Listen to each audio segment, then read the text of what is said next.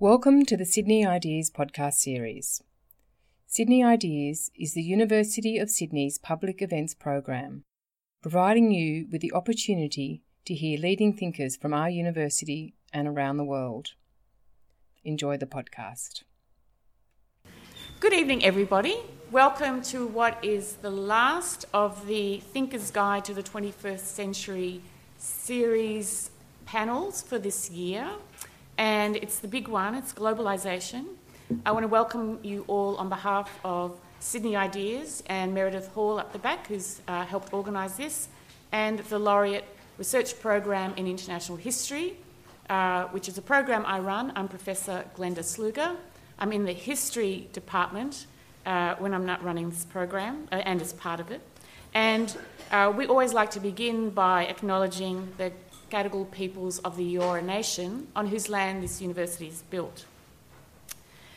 And in fact, uh, and on that basis, I think of the wonderful legacy that the university is leaving as an important social, cultural, and increasingly economically powerful, um, I imagine one could think of it, uh, institution in our wonderful city. So, in the Laureate program, uh, we're particularly interested in globalisation and the origins of globalisation uh, as part of understanding the international past. And I was uh, captivated um, in earlier this year when I was thinking about, you know, what would we have panels on? Because I thought, you know, we, everything seems to be changing so fast. Everybody wants a handle on what's going on. And globalisation was one of those words, and is still one of those words that is everywhere um, and seems to be the handle that people use to get a grip on what's happening. There's no word, I think, with more purchase in present political discuss- discussions than globalisation. But what it means and why it's so important is up for grabs. Now, I've got this um, graph up here. I just took that off, it's from the Harvard Business Review, and it's part of a, an article on you know, what is happening with globalisation. And this is produced by what's called the Biennial DHL Global Connectedness Index, which tracks international flows of trade, capital, information, and people. And this graph is meant to show exactly what the title there says that globalisation has not gone into reverse, right? So, take, you know, we were talking earlier about this with um, uh, with the panel and about how they get their information in their categories, I don't know. But I found interesting another graph that's part of this website if you want to have a look. And it relates to the sentence that starts at the bottom there, that they call the nosedive in the rhetoric uh, around globalisation in the United States and in other advanced economies, which you know, fits here as well. So they have another graph, and it's called the sentiment score. And that one uh, measures what they call the globaloney gap between the actual extent of globalisation, what they call the depth and breadth of globalisation, and people's perceptions of globalisation. And that people's perceptions assume a much more extreme depth and breadth of globalisation than is actually the case. So, in general, I think uh, globalisation is one of those words that we use a lot, but each of us might also mean something different by it. Some people identify it with a good thing, others see it as bad, and therein, according to some political commentators, lies the rift in contemporary politics, explaining a Trump election here and a Brexit referendum there. Some see it as inevitable, like a law of gravity, as has been said, or in fact as a conspiracy. And there's a question around whether you might think of it simply as about free trade on the argument that free trade is the answer to the world's ills, the idea, um, as Columbia University economist Jagdish Bhagwati put it in his book In Defence of Globalisation, that freer trade is associated with higher growth, and higher growth is associated with reduced poverty.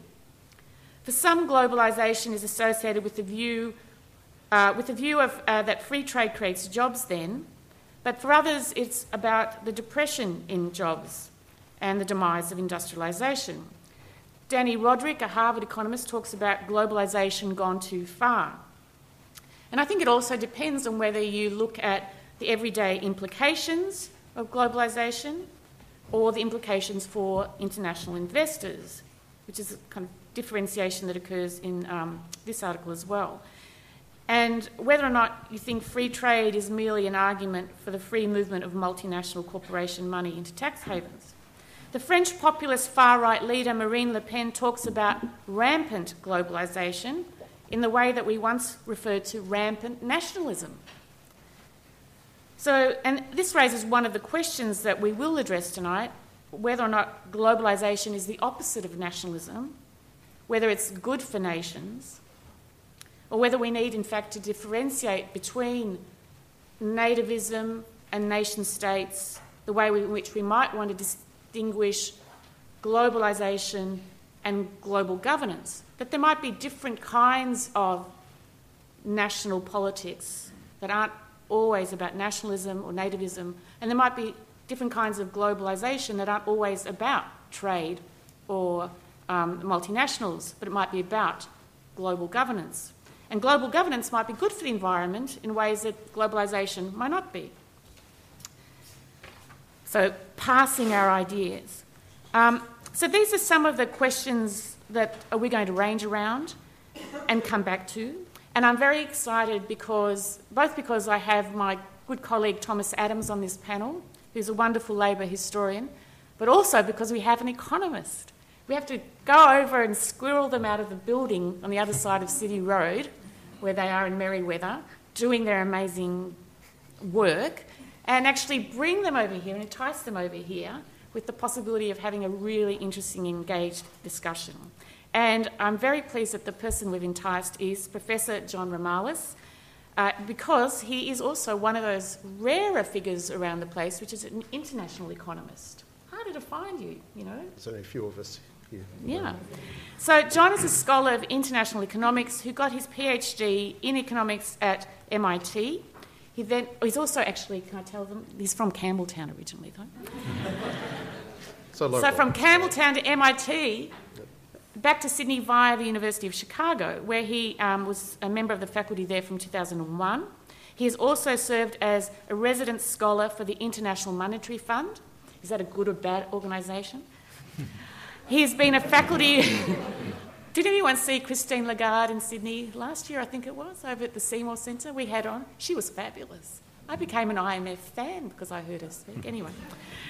Um, he's been a faculty research fellow for the National Bureau of Economic Research. I'm going to spend most of the evening talking about his CV. In 2013, John uh, moved to the University of Sydney, where he was appointed the Sir Hermann Black Chair of Economics. And in 2016, the Australian Research Council uh, awarded him a future fellowship. They're much desired, these fellowships. He has published well known papers on the determinants of international trade, the effects of the global recession on trade, and on the economic effects of tax and trade policy. He has two main uh, current lines of research studying the production, trade, and welfare implications of tariff reductions since the Uruguay round of trade negotiations, and a second line on the effects of China's World Trade Organization entry on prices in other countries. So we've got lots of questions coming up for John. Our second speaker, as I said, is my colleague Dr. Thomas Adams. He's a lecturer in history and American studies. He's an incoming academic director of the US Studies Centre. So John, uh, sorry, Thomas is an historian of American social, cultural, and political life with a particular interest in understanding how various kinds of inequality have been produced and at times overcome. And this, this is an interest that all three of us have. To that um, end, his research focuses on labour, political economy, social movements, and contentious politics, and particularly in the context of the United States. He uh, is also a uh, Chicago alumna, alumnus, uh, having received his, well, actually, John worked there, Thomas got his PhD there, and has been an Andrew Mellon and American Council of Learned Societies Fellow. And he will be Distinguished Professor of Anglophone Studies at the University of Paris Nanterre uh, next, uh, this year, in the next two months, and then next year uh, in Berlin. Thomas and uh, John, as I said, share this background at the University of Chicago. We may go there and talk about that uh, if we have time at the end. But right now, I'm going to start uh, by asking John the question how does an international economist think about globalisation? Okay, thank you very much, Glenda. Uh, and actually, to help my presentation, I think I'll bring up some uh, slides. So, uh, so I'll just go over there very briefly. You know, I never studied economics at university, so I feel very privileged. It's like I get a, uh, a free lecture. Okay. So now I've got that working. Um, so I'm going to talk a little bit about how economists think about uh, uh, globalization. And economists think in terms of various types of economic linkages between uh, countries. Uh, and so, um, one example of a linkage between countries, uh, what an economist will think of as production linkages. So, you might have read in uh, media studies about global supply chains and the greater extension of global supply chains throughout countries. Essentially, this is just a special example of a production, a production linkage. And essentially, a production linkage is just when a firm either gets uh, inputs from another country or sells its output as, uh, as an input for some other firm to use in, a, in another country. So, to kind of illustrate uh, production linkages and, um, and to see the kind of measure the uh, extent of globalization with respect to these linkages, I thought I'd use a uh, small, uh, an example of a country, Austria very small country in the middle of Europe. Uh, given that some of the talk today might be about the European uh, Union, I thought it'd be a, a useful uh, example. And given they had an interesting election recently where um, sort of uh, some certain uh, rather uh, relatively extreme politicians were elected, I thought it was also an interesting example, example to use. Now, Austria is very small. It's only 0.5% of the world economy. And therefore, if an economist was thinking in terms of globalization, in a truly global economy, people would tend to purchase only about 0.5% of their goods from Austria, since that's its share in the world economy. But if you actually have a look at what Austrians actually do, and I'm not going to test you on this data, so just, just think about the broad sweep of it instead, is that actually Austrians spend a very large, or their firms spend a very large fraction of their purchases actually on goods produced in Austria.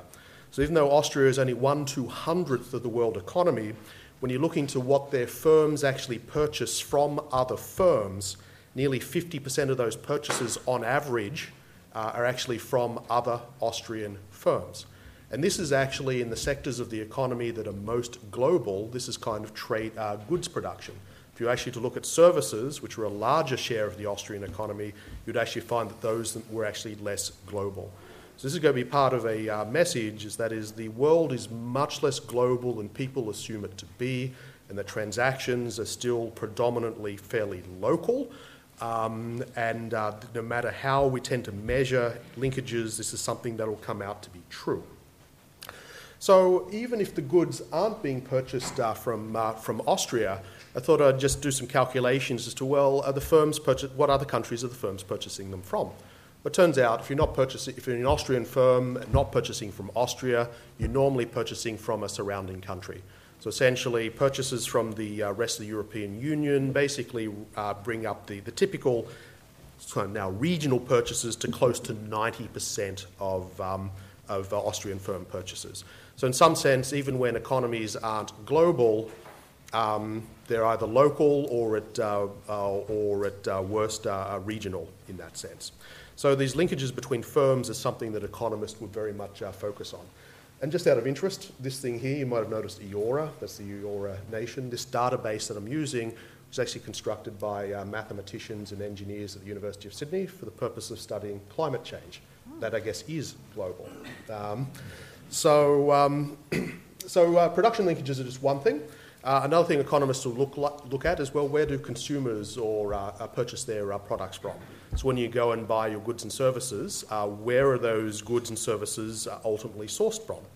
Well, it turns out that um, Austrian consumers also predominantly pr- purchase goods that are produced in Austria. So, in the typical manufacturing or agricultural industry, roughly half of the purchases of, a, uh, of Austrian consumers are actually on goods and services or goods produced in that economy that on average only produces one half of percent of the world's goods. Now, there's some industries where that number is much lower. Those tend to be industries where there are enormous economies of scale. So, think motor vehicle manufacturing, the thing we no longer do here, uh, or where there are enormous disparities in the costs of uh, producing goods between countries, and uh, textiles and apparel are one of the uh, uh, sort of key areas where that's actually true. So, Again, just doing my broader comparison, even for those industries where Austrians purchase very few of their goods from Austria, the vast bulk of them are still coming relatively locally. So it's very, it's just not right, I think, in general, to refer to a global economy. At um, best, we're talking about regional economies in most, uh, in most cases. So um, that's my sort of uh, data on uh, consumption linkages. Uh, you don't have to remember this definition, um, but another thing economists look at are investment linkages between firms. So essentially, this is getting to the story about capital mobility and um, the, the ability to own uh, productive uh, assets across countries. So essentially, the main thing economists, main thing international economists look at is actually a thing called foreign direct investment. Uh, and that's where you actually gain an ownership, sorry, it's kind of a managerial stake effectively in a foreign uh, enterprise. Now, there are other types of investment, things like portfolio investments and things like investments in short term, uh, like financial assets. But uh, international economists, well, my type of international economist mostly focuses on foreign direct, uh, uh, foreign direct investment, which is where you get some sort of controlling interest in the, uh, in the company. So here you'll see all sorts of big numbers uh, um, sloshed around. So if you have to look in the data, in 2016, um, Austria is actually host to 200 US billion dollars worth of inward foreign investment. That is non-Austrian entities owning 200 billion dollars worth of Austrian enterprises. However, on the flip side of that, Austrian entities owned 216 billion dollars of other people's, other countries' uh, enterprises. So these look like very large numbers, but they're actually not very large numbers. One way that people will make them look large is actually by dividing this stock of assets by the income of an economy in a year, which is a flow concept, and they come up with numbers so that roughly half of the Austrian economy, or foreign direct investments, roughly half of the Austrian economy. But that's actually not a good way of uh, measuring globalization of uh, capital, because if you actually divide foreign direct investment by, say, the capital stock of Austria, uh, then you'll actually find that it's about 10% of its capital stock. Uh, and actually, if you measured the actual value of all Austrian assets, foreign investment is a much smaller fraction of the total value of Austrian assets. Okay. So investment linkages are another thing that economists uh, will, uh, will think about. Oh, sorry, I need to use the clicker. Um, so that's the, the, last two points that's made. Uh, other things economists will think about are migration. Um, these are things that uh, don't actually occupy much of my time, so I won't talk about them very much. Uh, but essentially, Austria, um, almost 20% of its population is foreign born, and about half of that actually comes from outside of the European Union. So populations are still, in most countries, are quite local, and by European Union standards, Austria actually has a very large foreign born population. So in terms of data, that's what economists think about it. Um, but in terms of, well, why do we think about it? That's because uh, we think that globalization actually leads to gains for most people. So, um, production linkages lead to gains, reason being, when firms can access uh, products produced by firms all over the world, it uh, raises their productivity and lowers their costs. And therefore, this increases the quantity of goods and services that uh, firms can produce um, per person that they actually employ. Okay?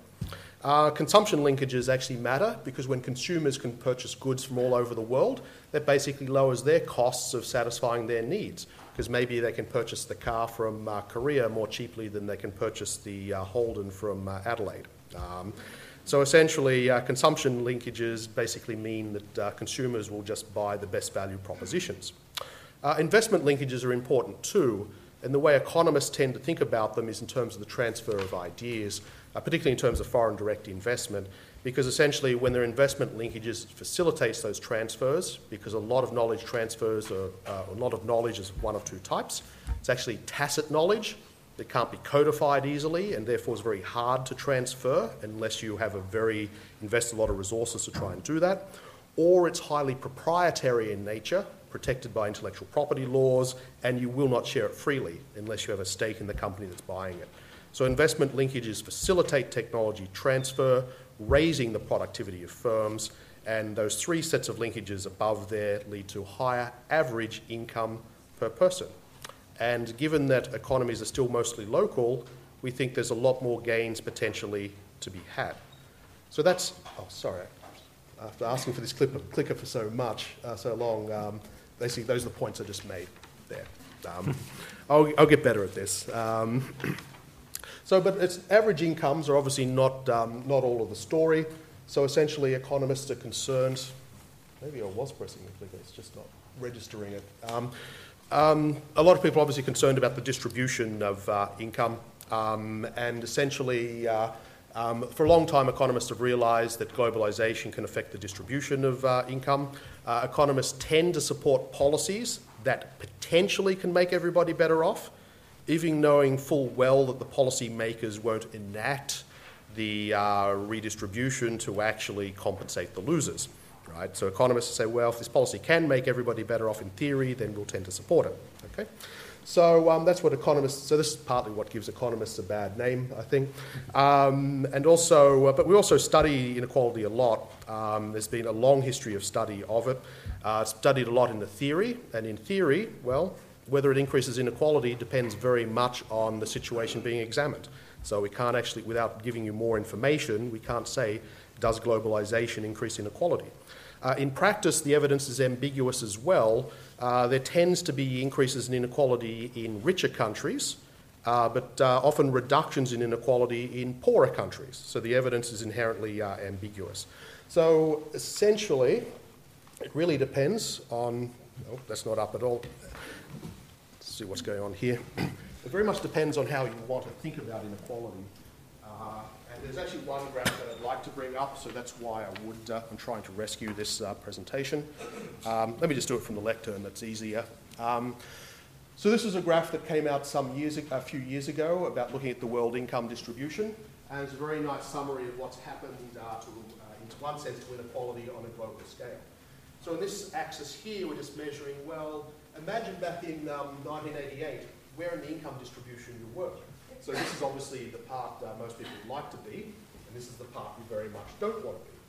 And then on this axis, it's measuring, well, what was the growth in your real, of the real income of people in this percentile over those 30 years? And what you can see is that a lot of the strongest growth worldwide, this is a worldwide graph, a lot of the strongest growth is actually in the lower income parts of the world population. And that's actually been driven primarily by the growth in, say, China and India, bringing some very low income people further and raising the incomes of some very poor people in the world. Now, the very high income earners everywhere have tended to get better off, but people down here haven't got better off systematically, and in many countries have got worse off. Who are these people? Lower to middle income people in the wealthy countries. Right? And so if you think just in terms of a wealthy country, yes, there's been an increase in inequality because you're focusing on this part of the world income distribution. But if you think about globally, it's not clear that there's been a global increase in inequality. So essentially, the economic arguments for globalization could easily generate uh, results like. Because globalization, when you decrease trade barriers, it should make it easier for rich people to purchase goods and services produced by some of the poorest people in the world. But at the same time, that reduces the amount of their income they're going to spend on the goods and services produced by the regular workers in the rich countries. So the, the inequality story from a global level can look quite different from what it does at a national level. The national level often uh, matters, so um, I won't uh, go into details of that, so I think I've more than uh, used my allotted time. Um, Okay, we'll go in a little bit. Um, so at a national level, the story is often quite different. Uh, we're studying this a lot in economics in terms of how has the increase in globalization affected uh, workers in different countries. And we've particularly found, especially since the recent growth in China, that the workers whose industries were most exposed in rich countries to that growth in, um, in output and trade from China have in fact tended to lose their jobs and to lose wages when they've moved to other jobs. So thinking about inequality at a national level is actually, uh, is actually important. Uh, the other thing, though, is that using exact same statistical procedures, which are much more complex than just looking at this graph, is actually you can show that what's going on with uh, globalization in rich countries is actually helping to produce polarization, political polarization. That's not my area of research. I think I'll, I'll leave this for Thomas. Um, and, um, and also, um, we would like to think about well, why does it work this way? So, one is, as it depresses demand for uh, workers in rich countries. How else does it work? It reallocates resources from less productive firms to more productive firms. That's essentially what globalization does. More productive firms tend to employ high skilled workers and also to very generously reward their senior management. Therefore, that's a mechanism for increasing inequality. International trade tends to be disproportionately in higher quality goods because there's no point paying large costs to shift low quality goods long distances. Um, and also, something that we should think more about um, is uh, thinking about well, globalization tends to create larger markets and larger firms.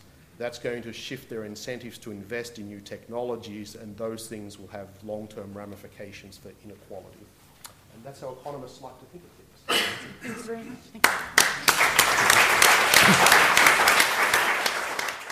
Can I just ask you one follow up question? So, um, I know people often uh, who aren't from Austria or Australia confuse the two, but um, can I ask you to just uh, say, does you know Australia fit the picture you've uh, uh, painted of Austria in the sense of the conclusions that you reach, or is it anomalous?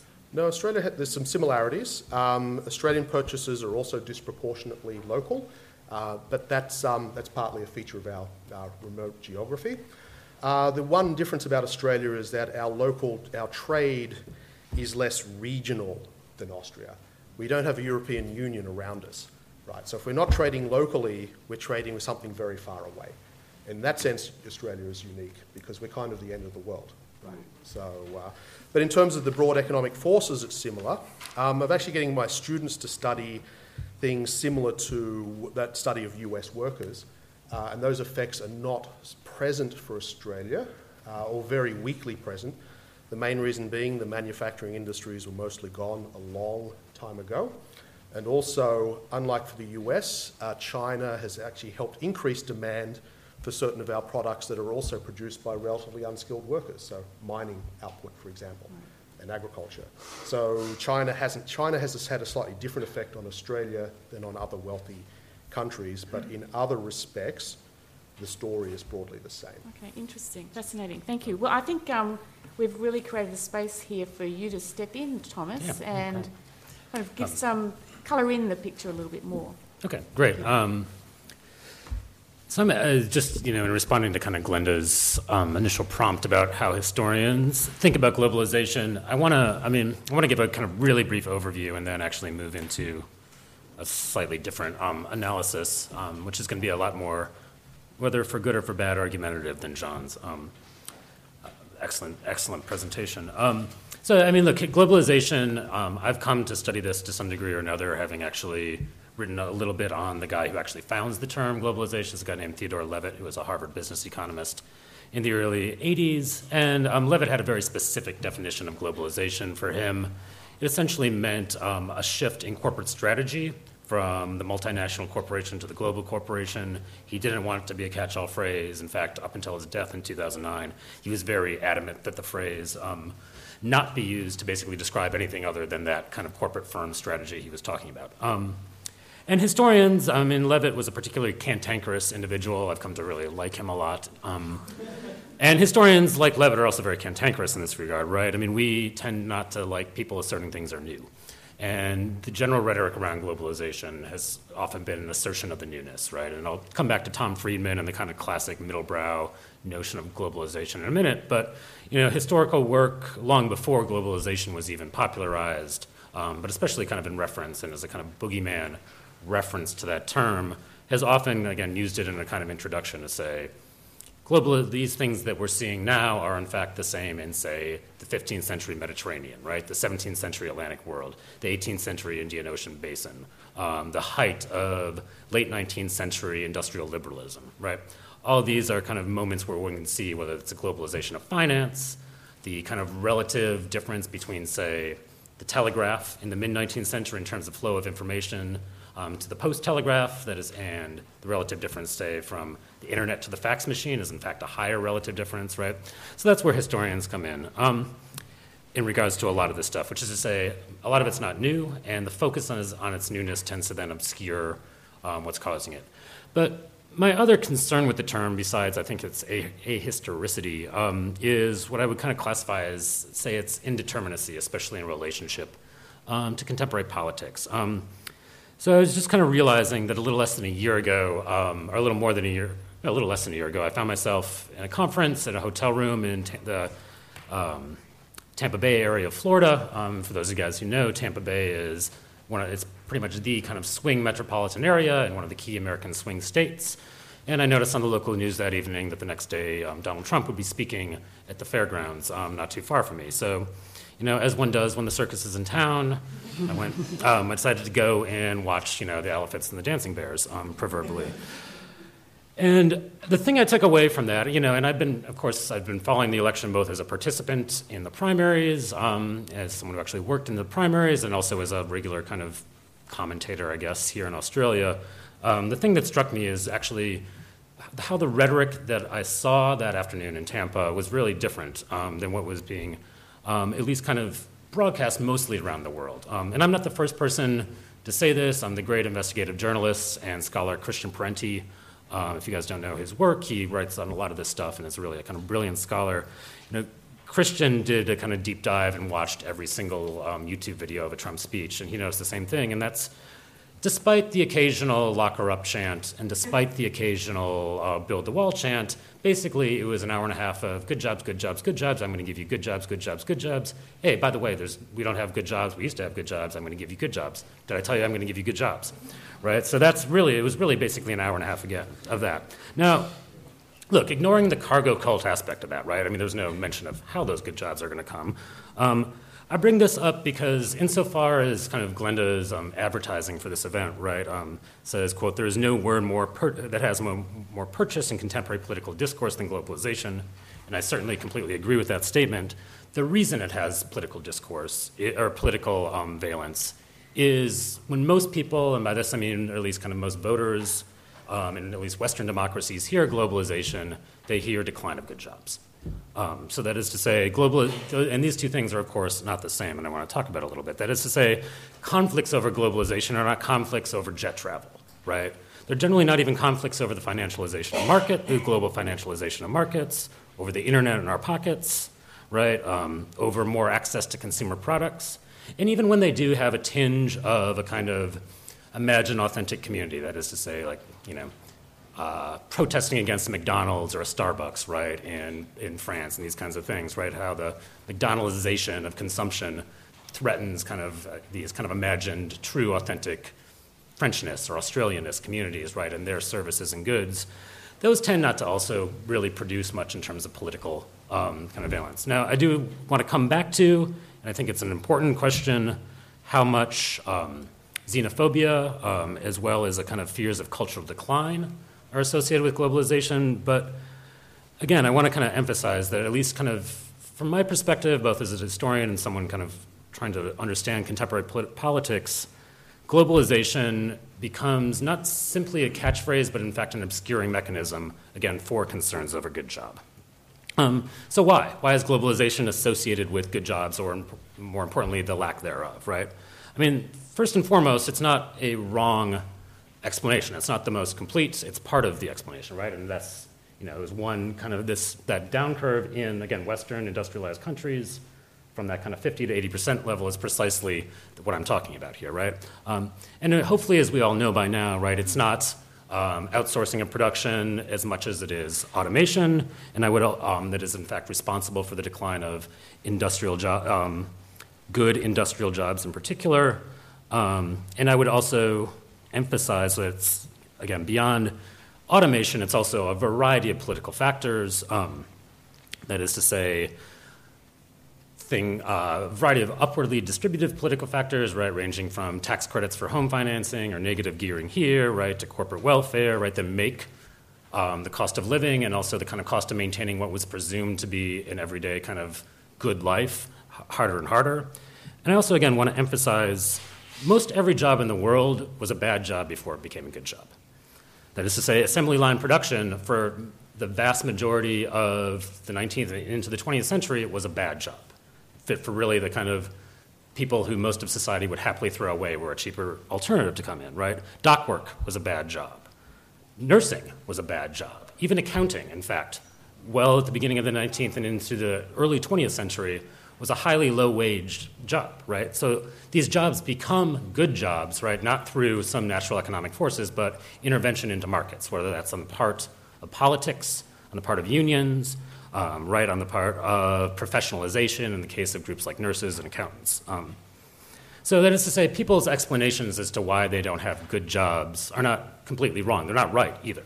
But um, so again, I again want to emphasize that that mantra, and again, it's a cargo cult mantra, right? Of elect me and the planes will deliver you good jobs, good jobs, good jobs, without any policy, nonetheless hits on something that is important. Um, so, moving on from that, right? Um, good jobs and globalization, um, good jobs as one aspect of their decline through globalization. That is the classic notion of outsourcing. You take your imaginary you know, RCA firm, say RCA, right, the great radio and electronics manufacturer that slowly moved over the course of the 60s and 70s, first from outside of Philadelphia and the city of Camden to Memphis in search of cheaper wages, to then Juarez, Mexico in search of cheaper wages, right? You can follow this in various kind of iterations. That classic notion has a flip side, right? So on the one hand, as firms have sought out cheaper wages, and all things being equal, if a firm through economies of scale, ranging from containerization to financial um, to global financial markets, can seek out ch- cheaper wages. It will, right? Um, if a firm, um, all things being equal, firms have, and they have for centuries, right? This is not also a new development. Again, a historian, a classic historian's um, input. But the flip side of that is, just as firms have sought out high wages uh, or lower wages in various labor markets around the world, so too have low wage workers sought wages in so called high wages economies, right? Um, so again, this cuts both ways. And, um, and this is where I want to bring in the question of xenophobia and kind of the fears of the mythical cultural decline that are associated with Trump, with Brexit, with Marine Le Pen, and various other reactions to kind of so called globalization. Now, of course, there's no question, right, that all these reactions have drawn upon deep veins in xenophobia and racist ideology. People, though, or most people, I think, are much more complicated in this regard than we give them credit for. Um, most people are not Nigel Farage, right? Most people are not Richard Spencer in the United States. Uh, most people are not Pauline Hanson here in this regard. Um, and the reason I say that is I've seen no real historical or contemporary evidence that in the absence of downward pressure on wages and expected standards of living, anti immigrant sentiment becomes politically salient. Of which, um, that is to say, in the absence of those of again downward pressure on jobs, a declining amount of good jobs, again in quotation marks. Um, in the absence of that happening, immigration at various stages in a variety of countries does not become a contentious political issue. And indeed, insofar as xenophobia and racism are ideologies themselves, and I don't know really what else we could call them, they do the work of explaining around them, and in these particular contexts, explaining decline or fear of decline. That is to say, people who see this or see this in their localized communities, right, and worry that they're next. Um, generally speaking, people who are not declining have no fear of declension, therefore, no need to explain it. That some people blame immigrants or refugees for the decline of a world they expected to inhabit is only to say that some people are experiencing decline. And usually, an acknowledgement of that decline, even if it's in the kind of cargo cult form of Trump or Brexit, and no, no pun intended, um, will trump a lack of acknowledgement of that decline politically. Um, and indeed, the, I want to kind of re-emphasize to a point that John made about the highly localized nature of this, right? And um, a great historian, Mike Davis, um, who's a great kind of labor and economic historian, who's ranged across a variety of genres of writing in his career, um, did a very close and still by far, I think, the most interesting kind of explanation of the real kind of key shifts in voting behavior in 2016 in the United States. And the one thing he found is the counties in the three key states of Wisconsin, Ohio, and Pennsylvania, that is to say, Hillary Clinton's so called firewall, um, and the states that um, saw dramatic shifts in um, basically but from Obama voters to Trump voters, the counties where you saw those shifts all lost a factor in the last year. The ma- major counties in those all lost a factor in the last year, right? Not one of the counties of the highest, like seven in each state of shift, didn't have specific job loss. So even as a kind of both Obama and Hillary Clinton can point to a growing GDP, right, a improving economy coming out of 2009, that very small localized thing can have a massive impact politically globally. Um, so, and to really quickly conclude, um, I want to suggest that globalization is a catch all phrase, both in its indeterminacy and even more so, um, is in, in fact an ideological concept itself. Um, seeing the two reactions, the two most contentious and quotidianly experienced um, aspects of globalization that is to say, the decline of so called good jobs and the growth of new immigrant communities across all aspects, all parts of the West, are part of the same process, does certain ideological work in and of itself. It serves to delegitimize reaction to the very real decline of good jobs through associating with the racist and culturalist ideological explanations of this decline. And again, you can, I mean, to give a few kind of very clear examples, right, in the context of um, the 2016 American Democratic primaries, there is a, one of the main levels of attack in a variety of ways against Bernie Sanders comes when he says he's not for open borders right? And this becomes evidence of his appeal, again, towards the cultural nationalist notion, right? You see this in Brexit, right, and a kind of continual browbeating of Jerry Cor- Jeremy Corbyn for not condemning Brexit well enough, right? You saw this in the French election, right, with uh, Mélenchon's, again, browbeating over not pushing, um, over saying to his supporters, don't vote for Le Pen rather than saying vote for Macron, right? Um, all of whom had very particular political reasons to do so, right? Um, so, again, what I want to suggest is by not being specific about the term, the term has essentially come to be a very legitimating um, term for what I think, and I don't like the term neoliberalism, but for what I would just say is a kind of global liberalism. That is to say, the large amount of folks who have benefited from globalization in terms of disregarding the people around them who have not benefited and disregarding the real claims of people around them who have not benefited. So I'll stop there. Great. Thank you very much, Thomas. Thank you. Just ask a question, and I actually wouldn't mind if John uh, addressed this as well. So, um, you know, one of the interesting kind of, you know, there are a lot of bogies in this story, but one of them is uh, historical ones. So, the kind of looking back to the 1930s and the, uh, the uh, widespread move to protectionism in that era and the rejection of what was also seen in that era as a kind of globalisation, but it would have been called internationalisation or internationalism that, at that time. And so, uh, you know, so if you think of what was called what we call autarky, the idea of national self-efficiency of some kind, and retreating from um, any kind of dependency on on um, external to the nation um, uh, production and uh, sources of consumption, uh, consumption goods. So, you know, is to what extent is this a question of trying to draw, to find the line somewhere between national and global, where it's not an either or situation? And, and you know, first I'd ask you, Thomas, about that historical analogy mm. and whether or not you think it's a useful one for thinking about anything. And John, in your case, whether you know there is an interest amongst histor- uh, economists in thinking about nuancing uh, what you call product link- linkages, I suppose, but, and you also refer to occasionally mm. as globalisation. But you know that there's some kind of way in which we really need to rethink the relationship between the nation and the global, or is it just a matter of um, fixing perceptions of something that's supposedly out of balance but isn't mm-hmm. really? Thomas. I mean, my the the historical comparison is interesting, right? Because the 1930s are the point um, if you were to look at a graph like that for an individual country historically, right, where in some cases, and this is more post war in other cases, but it depends, again, in the US and Canada, um, as well as in, in the Antipodes, where you start to see that decline in inequality. And uh, inequality is another term I'm not happy with these days, but um, it is to say that that is a time when na- the nation state began to take, make those kind of labor market interventions, right, the, for the no- purpose of raising basically the basement level of um, life, of ex- expectations in the world. Um, so, with that being said, I would say that insofar as the nation state continues to largely be the only institution able to do that, it has to kind of come at that. So that is to say that um, does that makes answer your question about the kind of relationship between the national and the international?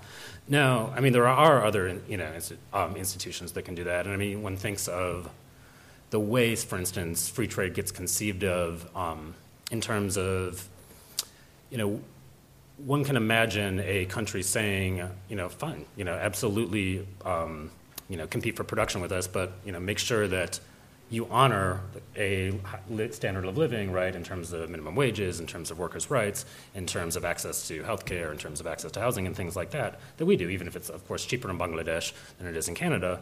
Nonetheless, one can say, okay, that's competing on an even playing field, which is, or in Thomas Friedman's world, right, um, on a flat world, as he puts it. Um, so I think in that regard, the nation state is still where those things come from, where the, and those are the things I guess kind of I'm interested in both because I'm interested in them, but also I think that's where globalization as a term, again, has political importance beyond, you know, whether or not you like McDonald's or prefer your old whatever used to be on the corner, right? Mm-hmm.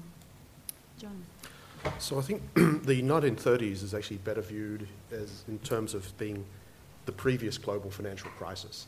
Right. So okay. essentially, a lot of the economic policies in response to the early the onset of the 1930s, the depression in the 1930s, is uh, because there was uh, like banking collapses in many countries, and so uh, investment shut down, cross-border capital flows shut down, and then countries trying to protect whatever financial institutions they still had often uh, put up barriers to uh, flows of trade and flows of uh, flows of capital.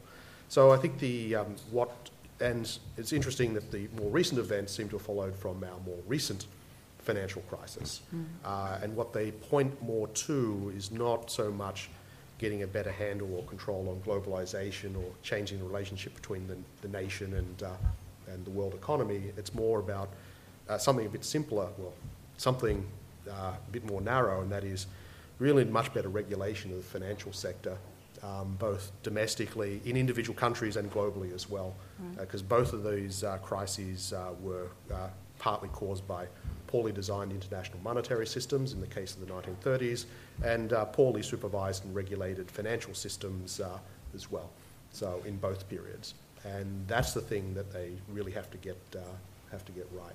I think that's the message that comes from the 1930s. So it's not protectionism versus globalisation, but in fact regulation. Yeah, it, it's sensible regulation of your um, international financial system, mm-hmm. um, and realising that uh, our financial systems are connected across countries and perhaps a little bit more interconnected than they should be given the uh, relative absence of interconnection of the real economy. Uh, and that is something that itself can produce a bit of instability.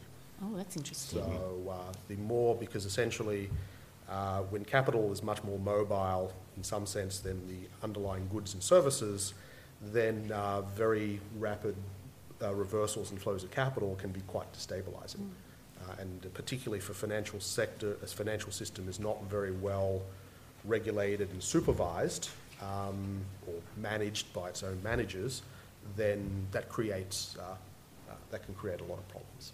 Um, well, you know, in 2011, I think it was, Thomas and I were on a panel here that Thomas set up talking about Thomas Piketty's book on uh, which capitalism, which hit the shelves. Everybody, eh, how many people here have a copy? Not many? Didn't you go and buy a copy? I thought everyone yeah. He made a fortune out of them. How many people read it? I dipped in. Um, but you know, it was it, it, was an important book. You know, and it seemed as if everybody thought they should have it and be looking at it. I heard stories. Thomas used to told stories of people going, you know, high end sort of hedge fund managers walking around with copies to show that they were interested in global inequality. Um, and, and the point of the book was that um, you know, the, the, global inequality was going off the charts and it was going to get worse and worse. I mean, he didn't talk about globalization as the problem in particular. There were other kinds of uh, sources for, for global inequality. But I thought what was interesting is that at that time, there, the kinds of interventions that were being spoken about were global and they were about kind of the global governance of um, the challenges of regulation, but also introducing things that have got a history, ideas about international taxation, for example, as well as um, and finding different ways of doing it, of course, and using the EU. He thought the EU could be an instrument. We now know that's kind of going the other way. But, um, you know, so is this a lost discussion? So now that, you know, in a way, I'm picking up Thomas's point that globalisation, in a way, has become. Um, the, the, debate has shifted so much in the direction of globalisation that we aren't thinking about um, the debate that was going on then, that was much more about regulation and much more about um, the global governance of what was a, a, global challenge, inequality. You want to start? I can start. Um, um, so, I mean, my first, yeah, I mean, one of the interesting things about the Piketty book, um, right, is that, as Glenda points out, right, he's proposing these supposedly nominal um, solutions to the problem. Um, where I always had an issue with the book, um, which I think speaks to this point, right, is there's a lot of great solutions to global inequality that one can imagine, and we could all go out to the pub and probably come up with a bunch of them ourselves easily enough. And it's the problem is not right. I mean, for most of human history, most of humans have understood they live in a deeply unequal world, right, and that they're not getting by very well, and there's a few other people over there, whether that's at the top of the skyscraper or up on the castle, right, who are getting by a lot better. The problem is, right, having any viable, realistic mechanism to change that fact, right? Um, and that's where, I, but uh, and precisely, I think John's point, right, about the relative speed of capital mobility versus goods and services, and Glenda's point about, um, again, the need for international mechanisms to do this, I think, comes in. I mean, where things like the IMF, right, and the World Bank could be institutions to do this, the fact that they're not essentially democratically governed is precisely right the thing that um, leads to, in absence of no one else, you know, saying, "Oh wait, you're losing good jobs," leads to a Brexit, leads to a Trump, leads to Le Pen increasing your vote total every single election. Um, so I guess the historian and old school cantankerous political science in me, scientist in me says that's all fine and good, but in the classic poli sci way, right? Who gets what, when, where, and how is the only question. We're going to. I'm going to actually ask John about the IMF in a minute, but you, you answer the way you want. Yeah, on the uh, on the Piketty book, I must admit I haven't read the uh, book. Uh, I, won't reveal why because it's unkind. Um, so but it's uh, okay. I was wondering how economists look at it. Okay. No, it's not that the, the arguments are necessarily wrong, but it just took a long time to make them. So therefore, I kind of have have kind of have revealed why. Um, Historians but, write books, um, write articles. I know. It's, it's, true. We write articles, not books. Economists aren't rewarded for writing books. Um, so, um, but uh, I, his, his key point, I don't think, is wrong. Um, and actually, one of the one of the big reasons is going to be rising inequality. Or sorry, leaving aside the big growth in China and India, which is something that at a global level is helping to reduce inequality. But in many individual countries, there's rising inequality, and one reason for it is that uh, a lot of people, basically, there's a lot of accumulation of capital going on in many countries but the ownership of capital is relatively uh, narrow within an economy because essentially most people don't save. Right? If you don't save, you're not going to accumulate capital. So uh, essentially, the capital is becoming more important in the economy. You're becoming the, the amount of productive machinery relative to the amount of people is growing in most places. Uh, and while ever the return to actually op- operating that machinery remains relatively constant, the share of national income going to capital will gradually rise. Um, and uh, since capital is relatively narrowly owned, that will produce inequality in overall income. It doesn't mean that, um, uh, but doesn't necessarily mean that the workers are worse off, right? The, national pie is getting bigger. It's just those who own capital are getting an even bigger slice of it than they did before. Um, however, something which I, should see whether he did study this, is that there's a bit of a change in the nature of, um, uh, of, of, some capital. And uh, like you might have seen things like uh, driverless cars, for example, and more artificial intelligence and uh, in, embedded into certain uh, in, uh, into computers. increasingly, various bits of machinery and the software that drives it becomes increasingly substitutable for some types of labour right, for the tasks that you can do. Now, if that machinery is both becoming more substitutable for you and cheaper, then that has implications for the wages that you will earn in the market. Because if a businessman or woman can say, look, I can just get a machine to do this, they're going to pay you more to do the same thing, right? Because the machine will work 24 hours a day. So essentially, the, the bigger threat, and I should see whether he's identified this, is if this becomes more and if machinery and software becomes more and more substitutable for the tasks that you do, your wage earnings will go down, at least until the time that the economy accumulates an immense amount of capital, and that might be decades away. So that I think is the, uh, the, uh, is the threat. Um, and uh, in individual economies is that uh, it's technological developments that will likely lead to rising inequality in coming decades. Thomas, you want to say Yeah, I was just going to um, pick. I mean, someone pick up on that, and um, and so one thing that Piketty doesn't do um, or doesn't really suggest, right? And the one, I'm not a huge fan of the uh, former colleague of John, Cass Sunstein, is a philosopher and legal scholar, um, but Sunstein suggested, of course, that inequality is not the problem. The problem is basically the level of the basement, and the basement is getting lower, right? That is to say, the basic, one's basic relational standard of living. Um, but I would, I would suggest that the, another part of this problem that we haven't identified, right, is a growing, essentially, what we might say, marketization. What I tend to like to think of as a growing um, moral boundary of the marketplace to include more and more things, whether that's education, right, healthcare, old age security, leisure, things that had for a while been removed from the marketplace, right? And John's absolutely right, right? In a world which machines, right, and this is not, um, will begin to take the place of labor, that absolutely drives down labor costs. That is the nature of the assembly line itself, right? Um, you know, so that's not a new thing. But again, that world doesn't exist that in a world that never exists, right? It operates in a particular historical context, and so one can go through in all sorts of ways, right? Where the technology, in the context of the technology that comes in, that allows for, in theory, that driving down of wages in the context of, say, the strong, the strength of the United Auto Workers in Detroit and the Mid- uh, American Midwest in the 1950s and 60s, actually leads to higher wages, right?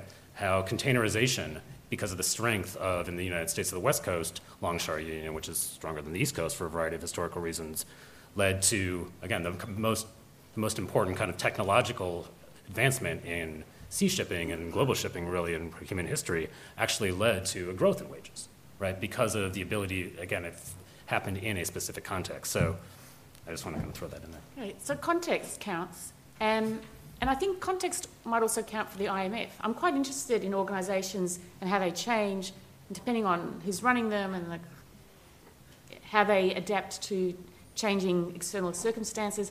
So you were at the IMF. So how do we think of it? Is it, is, it a tool of globalisation, uh, or is it an instrument for, for ta- taking up, tackling the challenges of inequality? How did you find it? Oh, it's, it's certainly not an instrument for tackling inequality. Um, it's, uh, uh, it, its role, its, um, it, its main role is as a uh, essentially uh, kind of a bank to countries. Right? The IMF is a bank, and the World Bank is a fund. The names are all wrong, right? so, uh, so essentially, a country gets into a crisis, then uh, needs a bailout. The IMF will conditionally lend it, conditionally lend it money, and it'll impose conditions in order for that money to be dispersed. Uh, the IMF also does a lot of other research to actually uh, advise, uh, advise countries on uh, how to uh, run their economies.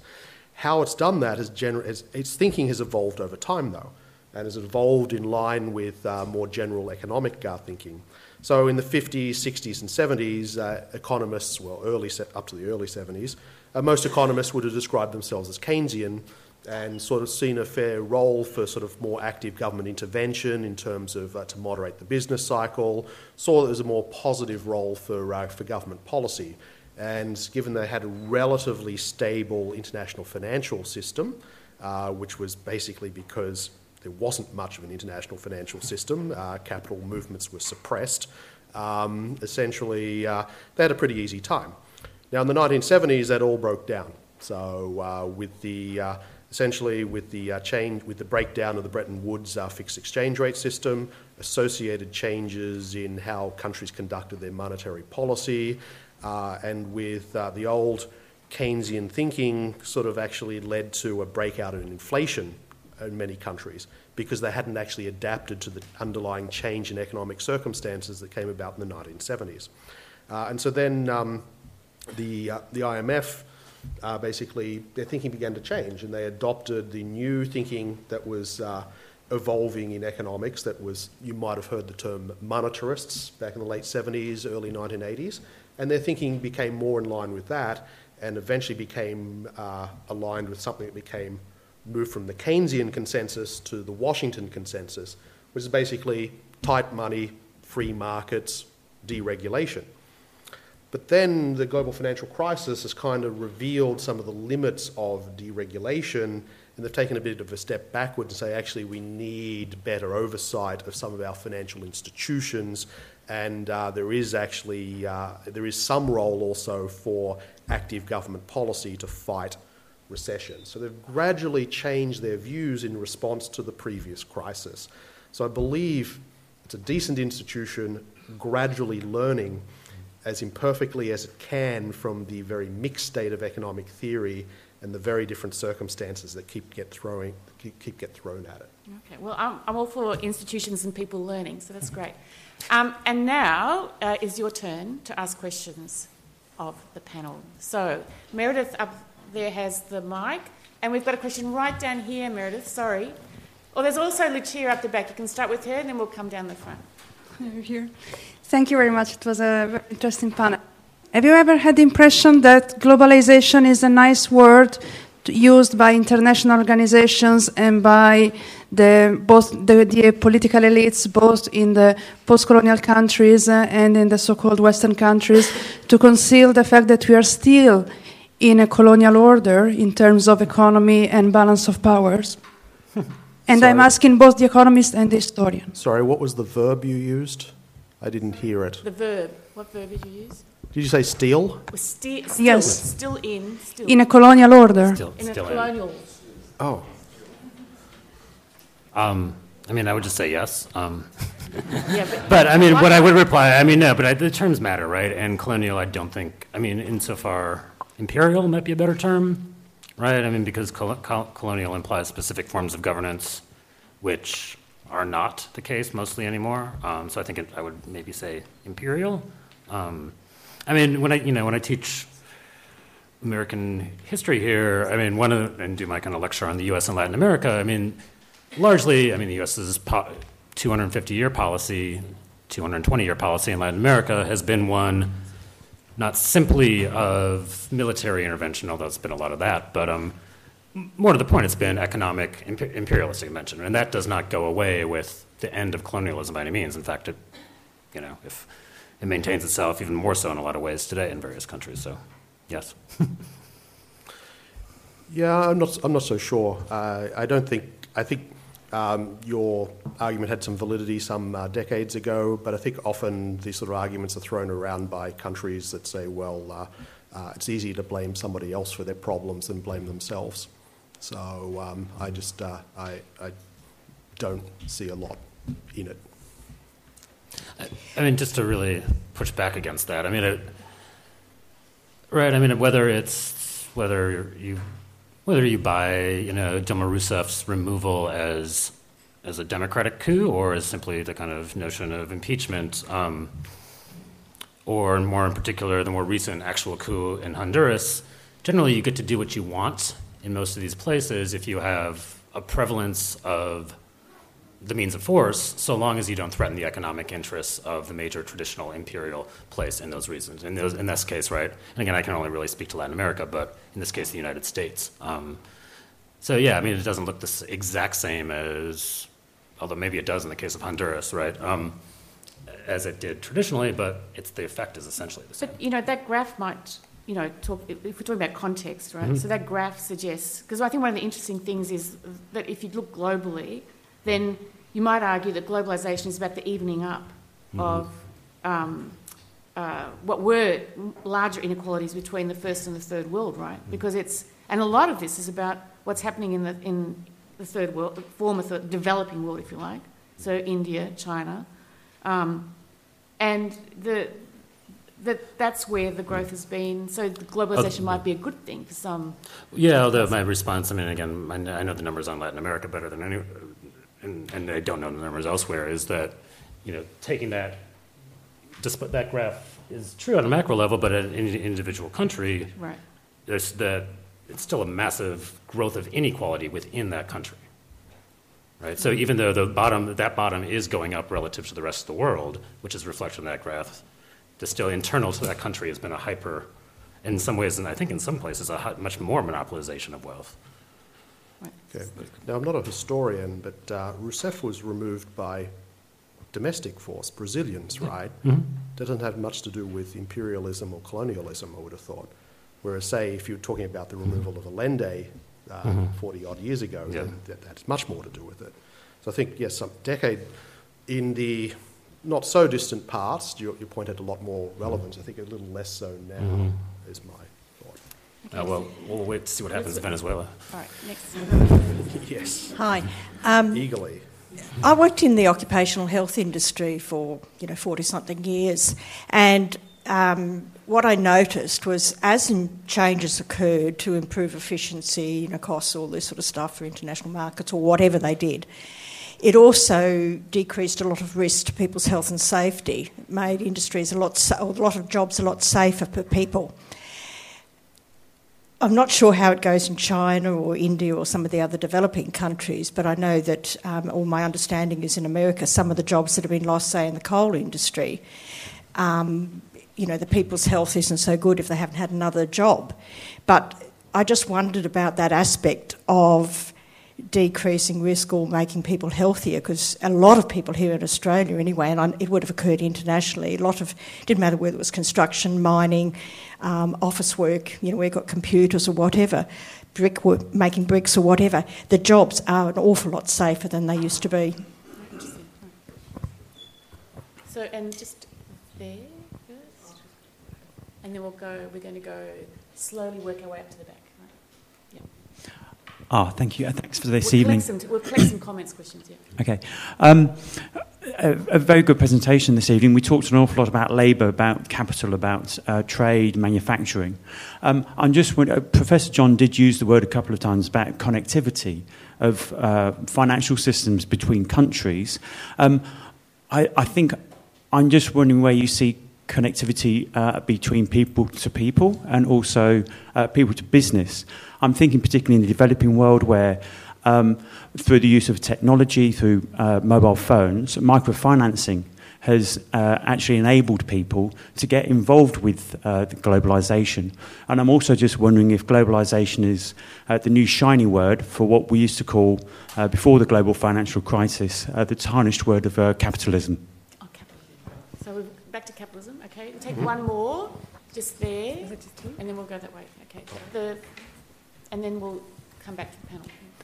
Uh, is it time to uh, redefine globalisation, not so much with the stigma of free trade, which you know over the last two decades has sort of got some really dark, dark money sort of images.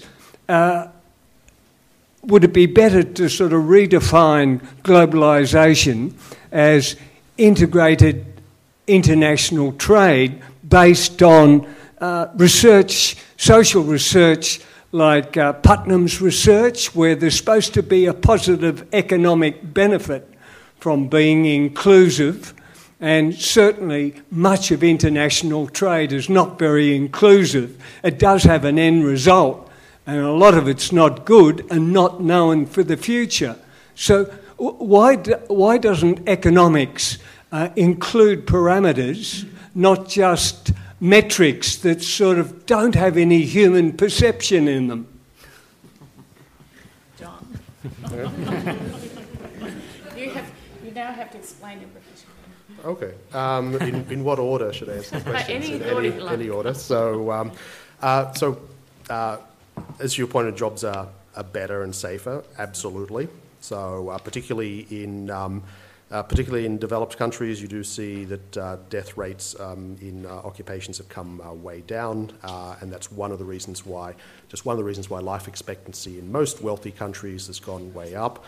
The US is actually a slight exception to that. Its growth in life expectancy has been really poor, um, and actually the the growth in trade displacing some of the US workers has also been associated with rising death rates in the most affected uh, uh, most affected uh, areas, um, although lower heart attack rates. That's probably because they're not working.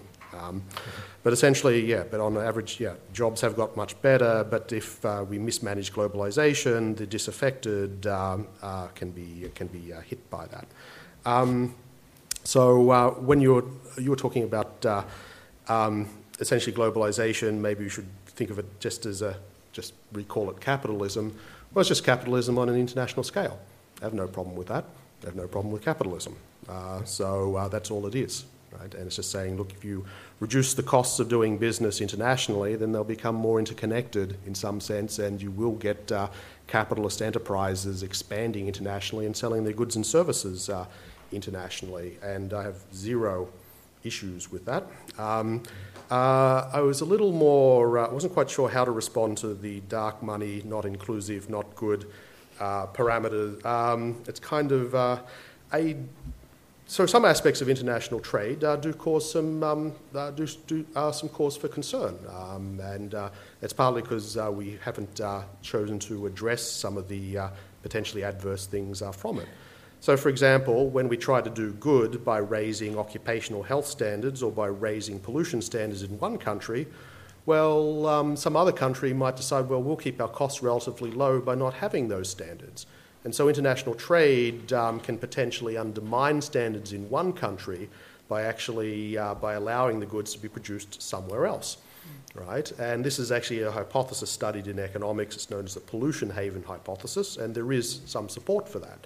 Now, there are potential mechanisms to deal with it, and there are things that we will have to confront if we want to deal with climate change. So, one of the reasons why it's been very hard to get uh, uh, climate, effective climate change policies in Australia uh, is not just because of the hyper-partisanship, it's actually because uh, there is an issue with traded uh, industries. And essentially, if, you, if we're the one, if we put in a scheme that affects, uh, like puts on a carbon tax, for example, that will disproportionately produce, uh, raise costs in industries that intensively use carbon, so a lot of our goods producing industries, and if other countries don't do that, then well, you've got to come up with some sort of mechanism to, uh, uh, to, to, to, care for that. And uh, that is theoretically possible with international trading institutions like the WTO, but it just hasn't been tackled. Um, other issues, the inequality one. It's like, well, trade potentially makes, can potentially make more people better off, uh, actually everybody better off. Uh, and there's actually, if you want, like just simple anecdotal examples rather than my metrics, uh, for example, I, uh, I said, I grew up in Campbelltown. My first job was in the Kmart of Campbelltown when it was built there in the mid 1980s. Actually worked in the uh, footwear section for a while as the Al Bundy of Campbelltown, I guess. Um, and uh, kind of, and you'd actually have people there that they basically struggled to afford a pair of shoes, right? Um, because shoes are almost all produced in Australia at times at the time, and even a modest uh, a modest Kmart shoe at that time would cost 20 or 30 Australian dollars, and this is 30 years ago. And that was money that a lot of people of lower income simply didn't have. And uh, trade basically says, well, yeah, I used to remember there was a shoe factory and textile factories in Campbelltown. Those things moved on, moved overseas, probably to Korea at first, um, and those workers eventually probably were redeployed in places like Kmart. Right? Um, but it turned out their incomes enabled them to purchase more shoes at the new lower prices that they were coming in at Kmart. So essentially, trade potentially reduces the prices of many important uh, goods and services that people have to purchase, um, but it does have labour market impacts. But to say that, um, yeah, so economics tries to actually trace through all of those things to say, well, what happens when you take account of all of that?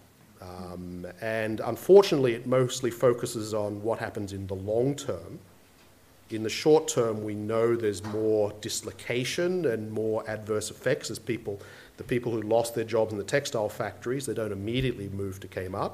Um, it takes them a while to, uh, to, find, uh, to, find, to find those new positions. Uh, and economics is not as good at focusing on those short run dislocations, and uh, we should do a better job. Can, me, can I actually just respond really quick? Because I think you pointed to, and this was Glenda's question earlier, right? Um, and uh, I agree pretty much with everything you just said. In that, you know, capitalism or globalization is nothing more than international capitalism, and that's in some ways precisely kind of the point, right? In that global governance structures, as much as some people might like them to be, are not the same as domestic governance structures. And so, in terms of taming something like or regulating it in various ways, state nation states can do so in ways that global governance just right. can't do, right? Um, and then that leads, though, to this kind of feedback loop towards the kind of the problems and the what people who say who support something like Brexit have been hearing, right? The the notion of global governance has been a boogeyman in a lot of ways for a lot of people for a long time, right? Because it is precisely an incursion on national sovereignty, right? And so the response to globalization and the, the right response is, of course, global governance, right? I mean, you can't roll back most of this stuff. But that does hit at a very particular point for a lot of people. And the kind of tone deafness of not seeing that point, I think, again, is coming back to bite us in a lot of ways. But, I, you know, it is true, though, as you mentioned, that you can deal with these questions at a global level. There are instruments for regulating, like the WTO, but also if you think about um, uh, the ILO, right? Mm-hmm. For a long time, that has been an important instrument of trying to create minimal wa- minimum wages, you know, regulate work conditions, and mm-hmm. the, and sometimes the nation state becomes a space that retreats and rejects those. Well, that's precisely John's human point. rights, the same yeah, thing, about the, right? the so, pollution hypothesis, right? That, yeah. And given the option, my, my understanding of firms is they will find the cheap labor. They will right. find the cheap production costs, right? Um, but I think, and my know, understanding both, of the ILO is they don't have in the terms of our professions, both yeah. economists and historians share mm-hmm. the capacity and the desire to not think in terms of generalizations in the sense that uh, cliches about mm-hmm. Um, what is going on, but to actually kind of drill down and understand using data um, of different kinds and understand just how important context is in these cases. And, and sometimes historians, even though we do do the long term, we also think much more um, in terms of the immediate effects mm. of uh, these forces in the past, not the present. Um, but you know, economists do too, depending on what kind you are, right? So that's a, that's a, that was a sell for history and econ- economics, okay? Um, and what we have in common. We have a question up there. We'll take three more. So starting up the back. Hi. Um, so, question for the panel about if you have any ideas about uh, potentially effective interventions to address those who have lost out as a result of globalization. Um, could many people are Closer. resentful, arguably justifiably resentful. Their resentments are having convulsive effects on our politics you hear people talking, uh, offering platitudes about like job training or endorsing protectionist views that I think most economists don't think would help at all. So it, one worries that um, on the sort of practical policy intervention side, um, we're not getting much in public discourse. So I wonder so if you thought it? about that. Okay, uh, we have um, just thinking about, okay, if we take, was there one more at the back there? No, okay, keep coming down, sorry Meredith. So we've got um, one, two, three have had their hands up, and then we'll take the last lot. Okay. Um, yes, firstly, thank you for the presentation today. Um, I can't keep my eye off that chart on the screen there, and I just wanted to sort of get your views on what you think that chart will look like in another 20, 30 years' time. Um, because you know you touched briefly on, about um, topics like automation and things like AI that um, are happening in the world today, and so I guess I just wanted to um, get your views on whether you think the, the trends on that screen there will become you know more exacerbated in the years ahead. Okay, some future casting. We've got a question in front there. How do you view the insidious creep of political globalisation via the unelected United Nations? Um, Dr. Adams, thank you. Uh, specifically, this question is specifically for you. Um, Dr. Adams, you said that Brexit and Trump and other anti-globalization movements were due to largely to econ worries, economics worries, not racism. Uh, and that most people who voted for Trump aren't like Richard Spencer or anything like that. But um, at least the visibility of racism and xenophobia um, has, to some people, increased in the US, especially since Trump's election. Um, what has caused this increase in racism, xenophobia, anti immigrant, built the wall sentiments? And uh, has xenophobic attitudes in the US or in Western countries in general increased, or has only the visibility of it increased? Okay, good question. All right. So maybe we'll take those while we get ready for the last one. Okay. Uh, Thomas, do you want to go? Sure. Going in order first to Sam's question. Um, I mean, my, again, I go back to my. I mean, my fix and what actually my kind of long-term empirical research is on is actually revaluing labor, um, which I think is actually the fix at any kind of localized level. That is to say, making jobs that used to be bad jobs into good jobs um, through political means. But which again begs the question: the fix is a political fix, right? And there is no politics out there that can demand that fix, so there is no fix. Um, so it is building a palette, and to that I would say look towards the moments where there had been previous fixes. Indeed, the the fix that produced the kind of post-war bargain of the welfare state that began to eat into that curve. Um, in terms of that curve, I think it's moving to the left. I mean, I hate to be a prognosticator, but that is to say the downturn, I think, pushes over there um, without anything else. Um, and then, uh, in regards to the last question, um, I would say, I mean, look, I, I, think in one thing, it is an increased invisibility of um, racist sentiment, xenophobic sentiment um, across America and indeed across the world, right? I think that is um, important. What I, the um, Steve Bannon, you know, Trump's evil genius, supposed uh, um, advisor, right? I mean, had this kind of um, quote after Charlottesville where he, you know, basically says like we've got them right where we want them, where they're focusing on racism, you know, and then we've got economic nationalism. Um, and what he mean by economic nationalism is not the actuality, but the rhetoric of good jobs, good jobs, good jobs, good jobs, right? Um, whether they actually exist, they don't. Uh, or they're, where they're coming, they don't. Um, and so, what I mean to say by it's, uh, look, I mean, Trump voters are disproportionately upper middle class. They're the same voters who voted for Mitt Romney, right? In terms of that kind of switch of economic nationalism, again, you can isolate it into places that literally watched their own job go away in the last year or that of their neighbor, their sister, their mother, their brother, right? Um, so, I mean, to me, it's not so much of a question of some kind of inchoate notion of growing ra- racist sentiment or xenophobic sentiment, right? It's a question of, again, going back to what are the political mechanisms that that is drawing on, right? And what are the, and more importantly, what, what are the political mechanisms that can be done to overcome that? Um, and again, I go back to s- suggest that places where there's not traditionally been downward pressure on um, and specifically in regard to immigration, right, where there has not been downward pressure on jobs, on that lower end economic growth, and where there hasn't been an expectation of a declining future, have tended not to exhibit such things, right? So. Okay, for the uh, first question, which is on uh, interventions, I think what people should also realize is that. Uh, the bigger effect on the income distribution over time and on job losses over time has actually been technological change rather than globalization. Uh, a very simple example so, the United States produces about the same amount of steel today as it did 50 years ago, just needs a tenth the number of workers. So, essentially, the bigger displacements actually come from uh, technological progress rather than from trade. And regardless of what we do with globalization, the technological progress will have, uh, will have its effect. But given that it's pointing to technological progress as the bigger culprit, um, and that's something we, we, need to address, that really need, means we have to think about how we're actually educating our, uh, our uh, like, sound like a platitude, how we educate our children.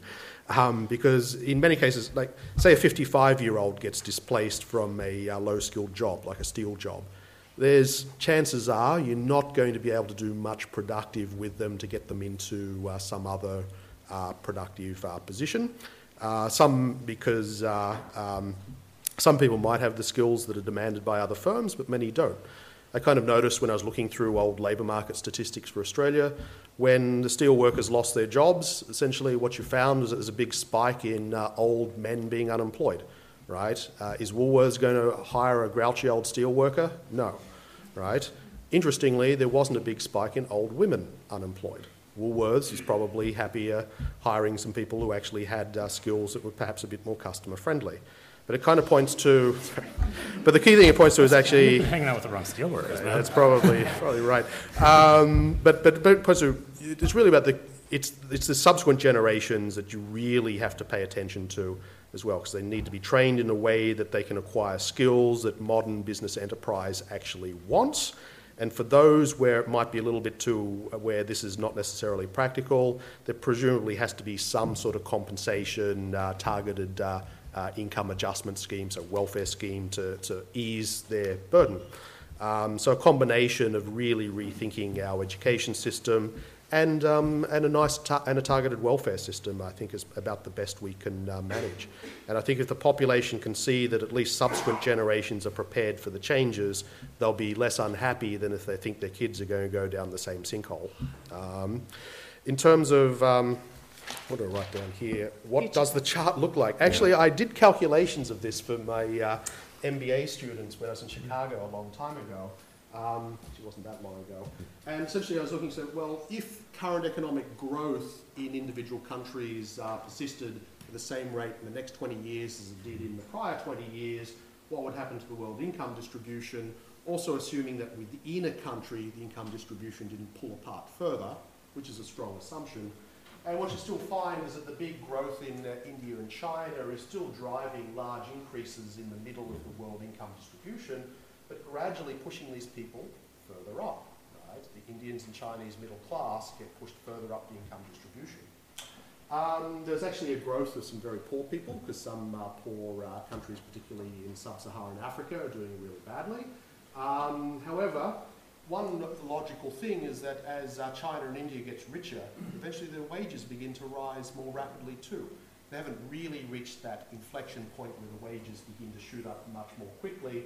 But as they do, you'll actually find, well, China's no longer the cheap country for producing things. They'll actually have to find some other country which is cheap to move those textile and footwear plants, and so maybe they'll help redevelop uh, Pakistan, Bangladesh, uh, Indonesia, and so this can actually push up further here. The news, I don't think, is brilliant for um, low to middle income earners in the, uh, developed, uh, in the developed world. This thing still remains relatively poor.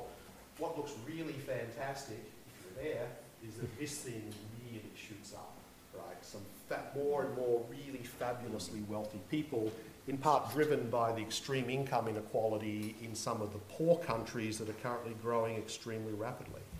So, yeah, the chart morphs it broadly the same, but it's kind of shifting a little to the right and possibly a little bit upwards towards the bottom. Um, okay, um, United Nations. Well, my, fir- my first reaction was that just sounded like Trumpist nonsense. Uh, but broadly speaking, I don't think the UN is a terribly effective organisation. Um, in terms of interfering in other countries' politics, it seems to make all these pronouncements, says things about how we should treat our refugees, for example, and uh, how much does Peter Dutton listen to that? Uh, I'll let you to be the judge of that. Um, as for the, uh, the question on racism, um, and uh, I think the big problem is, is that when you have an ignorant, racist buffoon as president, is that lots of people feel that they also have the license to spout the same rubbish. And so essentially, I think a lot of these beliefs have actually been out there before. It's just that uh, having a person like that as president means people say, well, now I can say what I like. Uh, however, I do think there's potentially a negative impact of having people say what they like because I actually don't think that uh, that sort of speech is, uh, is, is completely innocuous in terms of the beliefs that others have. So I wouldn't be surprised if there's actually been some general coarsening of beliefs and not just a coarsening of statements. But I think, um, again, you know, you can probably uh, find uh, a social scientist working on this, and I think we'll find one. I was just thinking, what do we do our panels on uh, next year? The second half of next year, we'll be back with another series, and we will have one on nationalism and xenophobia, and I'll bring in some social scientists that work on this. And I think, in general, um, the aim of this is to, is to kind of have a chance uh, give a chance to kind of academics at Sydney Uni who work on similar things but from different disciplinary perspectives to get together and have discussions to have you join in.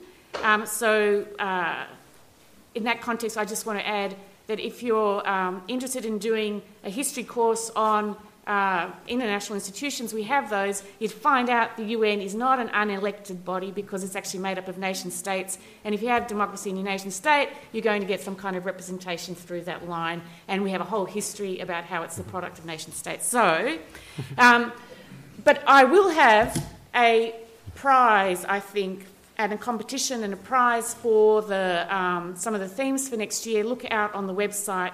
We'll send out emails to people who have signed up for these events, and you'll get to either nominate a topic or vote for one, but nationalism and xenophobia will be there. In general, what I've learnt tonight is that I wish I'd studied economics because I think, you know, one of the things, as I said before, one of the, you know, what we learn from each other is that the expertise we have provides. Um, uh, is a useful guide to thinking about the present, and data is one, and, and um, being able to ask these questions and provide really you know, nuanced answers through the use of information um, and bringing it all together, but also thinking about, in our case, I think we showed how perceptions are as important, and historians and uh, social scientists and huma- humanities people are also very good at looking at those sorts of dimensions of the problems of the present. So, thank you very much for being with us. Stick around for next year.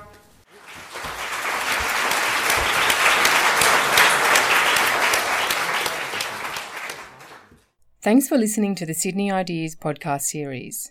For more information about our upcoming events or to listen to more podcasts, head to sydney.edu.au forward slash Sydney underscore ideas.